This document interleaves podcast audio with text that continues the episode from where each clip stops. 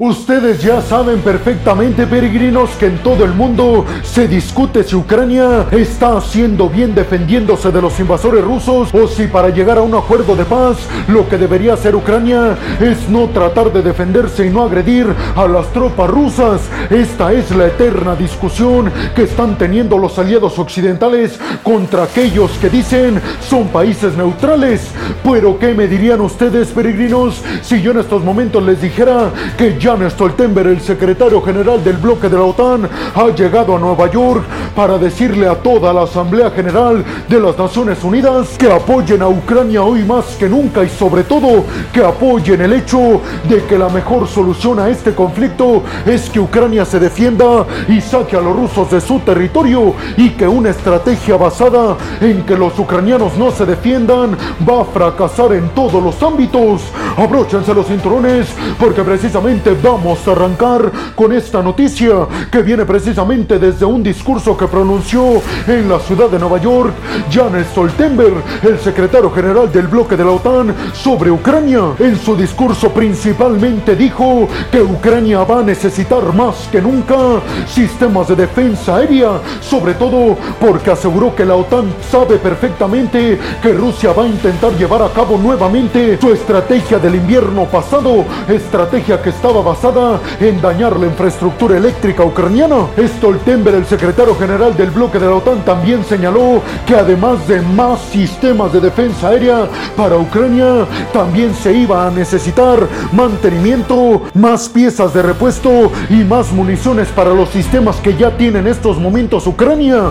Por lo tanto, aseguró Stoltenberg, todos los aliados occidentales y también todos los países de la ONU que se identifican con un mundo libre tendrían que estar ayudando a Ucrania con más sistemas de defensa aérea o con más municiones y con el mantenimiento para los que ya tienen los ucranianos de cara a una estrategia catastrófica por parte de Rusia de dañar la infraestructura eléctrica ucraniana. Stoltenberg también dijo que es erróneo pensar que la ayuda militar que se le está dando a Ucrania está provocando que se alargue el conflicto. Aseguró, el único que está alargando el conflicto es Vladimir Putin porque no saca sus tropas Ucrania. Nosotros con la ayuda a Ucrania le estamos dando la oportunidad y el derecho de defender lo que es suyo a todo el pueblo ucraniano. Si queremos que la guerra llegue a su final, aseguró Stoltenberg, la solución no es dejar solo a Ucrania, sino más bien darle todo lo necesario para que saque de forma inmediata a los invasores. Eso estoy seguro, aseguró Stoltenberg, es lo que todos quisiéramos si estuviéramos en los zapatos de los ucranianos. Además, Jan Stoltenberg dijo que entiende perfectamente que la política interna de varios países alrededor del mundo es no dar apoyo a países que estén en conflicto, sobre todo en términos militares, pero aseguró Stoltenberg, hay ayuda humanitaria y ayuda económica que sí pudieran brindarle a Ucrania porque eso también se necesita al igual que el poderío militar. Y por último señaló Stoltenberg que todos los aliados occidentales están trabajando a marchas forzadas, entrenando a pilotos ucranianos para que sepan operar los aviones F-16. Y dijo Stoltenberg, confiamos en la OTAN, en que cuando Ucrania reciba los F-16, eso le dará un gran impulso para ganarle finalmente la guerra a Rusia. Pero ustedes qué piensan, peregrinos? ¿Creen que Stoltenberg tiene razón en el mensaje que les mandó a todos los miembros de la Asamblea General de las Naciones Unidas? ¿Creen que la solución no es que Ucrania deje de luchar, sino que luche más que nunca para sacar de forma inmediata los rusos? ¿Creen que Ucrania no está alargando el conflicto y si más bien Vladimir Putin porque él tiene la decisión de sacar a sus tropas como lo aseguró Jan Stoltenberg en este comunicado? Y por último les preguntaría, ¿creen que finalmente los aviones F-16 le den el impulso a Ucrania necesario para ganar el conflicto en contra de Rusia? Bienvenidos a un nuevo video de geopolítica en el cual, como ustedes ya saben, les voy a platicar lo más importante que ha acontecido a niveles diplomáticos y geopolíticos alrededor de todo el mundo. Y vámonos rápidamente con la segunda noticia de este video, peregrinos, y continuamos con los mensajes que dieron los líderes mundiales en la Asamblea General de las Naciones Unidas en Nueva York. Pero ahora nos vamos hasta el mensaje que pronunció Santiago Peña, el nuevo presidente paraguayo, y es que aseguró que Paraguay apoya de forma concreta y contundente los intereses de Taiwán de adherirse como un nuevo miembro a las Naciones Unidas. Recuerden, peregrinos, que Paraguay Es el único país en América Latina y uno de los pocos en todo el mundo que reconocen a Taiwán como un país independiente y no como parte de China. La semana pasada le hicieron una entrevista a medios de comunicación estadounidenses a la secretaria adjunta general de las Naciones Unidas sobre si era posible sumar a la isla taiwanesa como un nuevo miembro de las Naciones Unidas. Y Anima Mohamed, la secretaria general adjunta de la ONU, dijo en esta entrevista que todos deben de tener cabida en las Naciones Unidas, que todos deben de tener un asiento si se quiere llevar a cabo todos los objetivos mundiales. Declaraciones que obviamente no le gustaron para nada al gigante asiático, ya que desde Pekín aseguran que este tipo de declaraciones daña la soberanía china, que considera a la isla taiwanesa como parte íntegra de su territorio. Les recuerdo, peregrinos, que la propia isla taiwanesa, con declaraciones de Tsai Ing-wen, la líder de Taiwán, han reconocido en repetidas ocasiones que ellos mismos ven complicadísimo que las Naciones Unidas le den el reconocimiento a Taiwán o le den un asiento en las Naciones Unidas. Sin embargo, también recuerden que Tsai Ing-wen, la líder taiwanesa, ha dicho en varias ocasiones que tiene el objetivo de ganar influencia en todo el mundo, sobre todo en países occidentales, con la ayuda de sus semiconductores, que recuerden peregrinos, Taiwán fabrica más del 60% de todos los semiconductores que se necesitan en todo el mundo. Taiwán piensa que eso le va a ayudar a ganar influencia en contra de China. Esto para que más aliados occidentales se sumen apoyando a Taiwán para que tenga mucho más peso en organizaciones internacionales. Sin embargo, esto, peregrinos, sería un desafío contundente y directo en contra de la política de una sola China. Pero ustedes, ¿qué piensan, peregrinos? ¿Creen realmente que en el futuro la isla taiwanesa pueda ser reconocida como un país en todo el mundo? ¿Creen que China llevaría a cabo acciones militares en contra de aquellos países que reconozcan a la isla taiwanesa como un territorio independiente de China? Y sobre todo me gustaría preguntarles, peregrinos, si creen que Taiwán pueda lograr su objetivo de ganar influencia en todo el mundo con sus semiconductores que recuérdenlo, producen en TSMC, la empresa tecnológica taiwanesa, más del 60% de todos los semiconductores que necesitamos en todo el mundo para que nuestros aparatos tecnológicos funcionen correctamente. Y vámonos rápidamente con la segunda noticia de este video peregrinos y ahora nos vamos a continuar hablando sobre la visita de Wang Yi, el ministro de Asuntos Exteriores de China, a Rusia y es que se reunió con Vladimir Putin y después de esta reunión ambos comunicaron que Rusia y China estaban listos para aumentar sus lazos comerciales, empresariales,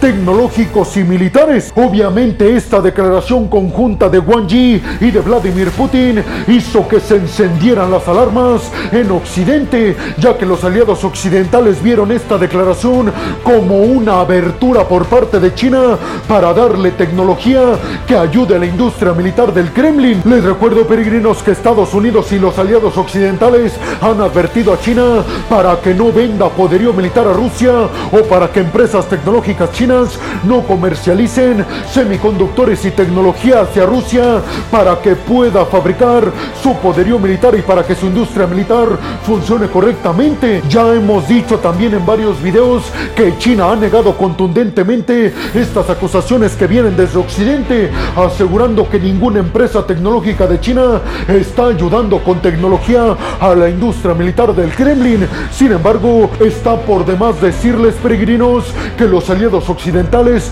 no le creen del todo a China, y menos ahora que Rusia y China están asegurando van a aumentar todavía más sus intercambios comerciales y tecnológicos. Podría ser esto la primera señal de que China está dispuesto ahora sí ayudar a Rusia con poderío militar en contra de Ucrania, algo que provocaría, créanmelo peregrinos, un desastre en las relaciones internacionales, sobre todo comercialmente hablando, ya que desencadenaría sanciones occidentales en contra de China y China es el principal socio comercial de los aliados occidentales. Y vámonos rápidamente con la cuarta noticia de este video peregrinos y ahora nos vamos a continuar hablando sobre reuniones dentro del contexto de la Asamblea General de las Naciones Unidas que se está llevando a cabo en la ciudad de Nueva York y es que el Consejo de Cooperación en la región del Golfo, es decir, todos los países que comparten fronteras y que son cercanos en toda la región del Golfo, llevaron a cabo una reunión con altos representantes de los Estados Unidos, específicamente con Anthony Blinken. Y al final de la reunión, todos estos países le pidieron a Irán que sea mucho más claro y que le permita a la Organización Internacional de la Energía Atómica revisar que no están desarrollando una bomba nuclear en Irán. Les recuerdo, peregrinos, que Irán le ha prohibido a observadores internacionales y a la propia UIA que inspeccione el programa nuclear civil iraní, lo que está provocando, peregrinos, que alrededor del mundo todos se pregunten si Irán no le está permitiendo estas revisiones a organismos internacionales precisamente porque en secreto están desarrollando una bomba nuclear. La prohibición vino desde Irán después de que la UIA dijera que en Irán se habían encontrado restos de uranio. Esto en lugares donde supuestamente no se está desarrollando el programa nuclear civil iraní. ¿Qué quiere decir esto, peregrinos? Pues que si se encuentran restos de uranio, un material indispensable para la fabricación de una bomba nuclear, en lugares donde no debería de haber uranio, se piensa que estos lugares los utilizarían los iraníes para desarrollar su bomba nuclear de forma secreta. Pero ustedes qué piensan, peregrinos? ¿Creen realmente que Irán está desarrollando una bomba nuclear o creen que son acusaciones por parte de Estados Unidos y de todo el bloque occidental en búsqueda de sancionar y justificar sus acciones en contra del territorio en Teherán? Y vámonos rápidamente con la quinta noticia de este video, peregrinos, y continuamos con sanciones de los Estados Unidos, pero ahora en contra de empresas rusas, chinas y turcas. Esto porque Estados Unidos aseguró a través de un informe de inteligencia del Tesoro de los Estados Unidos, estas empresas rusas, chinas y turcas estaban vendiendo tecnología de forma secreta a Irán para que Irán fabricara aviones militares y drones kamikaze que después serían vendidos a Rusia. Estados Unidos identificó esta red e inmediatamente implementó sanciones en contra de estas entidades chinas, rusas y turcas. Estados Unidos dijo a través de la secretaria del Tesoro Janet Yellen que con estas sanciones iban a acabar por completo y frenar de forma abrupta la producción de drones kamikaze por parte de Irán. Pero ustedes qué piensan? ¿Creen realmente que Irán está vendiendo drones kamikaze a Rusia a pesar de que los iraníes han repetido en varias ocasiones que bajo ninguna circunstancia y bajo ningún escenario están dándole poderío militar a Rusia para agredir a Ucrania? Irán dijo, les recuerdo peregrinos, que los drones kamikaze que ha utilizado Rusia en contra de Ucrania, Irán se los vendió al Kremlin antes de que arrancara la invasión y no después. Y vámonos rápidamente con la sexta y última noticia de este video peregrinos y continuamos con Irán. Y es que el presidente iraní Ebrahim Raisi habló ante la Asamblea General de las Naciones Unidas y ahí le pidió congruencia a Estados Unidos para celebrar nuevos acuerdos para la no proliferación de armas nucleares en Irán a cambio de que Estados Unidos levante restricciones, bloqueos y sanciones a la economía en Teherán. Les recuerdo peregrinos que las conversaciones para un nuevo acuerdo entre Irán y Estados Unidos están estancadas desde el mes de septiembre del año pasado. Sin embargo, después de la liberación de presos estadounidenses en Irán a cambio de que Estados Unidos descongelara 6 mil millones de dólares de fondos iraníes, esto podría estar aumentando las posibilidades de que Estados Unidos e Irán lleguen a un nuevo acuerdo para la no proliferación de armas nucleares en Irán a cambio de que Estados Unidos levante sanciones y restricciones a la economía iraní. ¿Ustedes piensan que es probable un nuevo acuerdo entre Teherán y Washington? Yo la verdad es que creo que a corto plazo esto es sumamente imposible. Y bueno, hemos llegado al final del video del día de hoy, peregrino. Les quiero agradecer muchísimo todo el apoyo que me dan. Sin ustedes, yo no podría dedicarme a lo que más me apasiona en el mundo. Así que muchas, pero muchas gracias, peregrinos. Sin más por el momento, nos vemos en el siguiente video de Geopolítica. Hasta la próxima.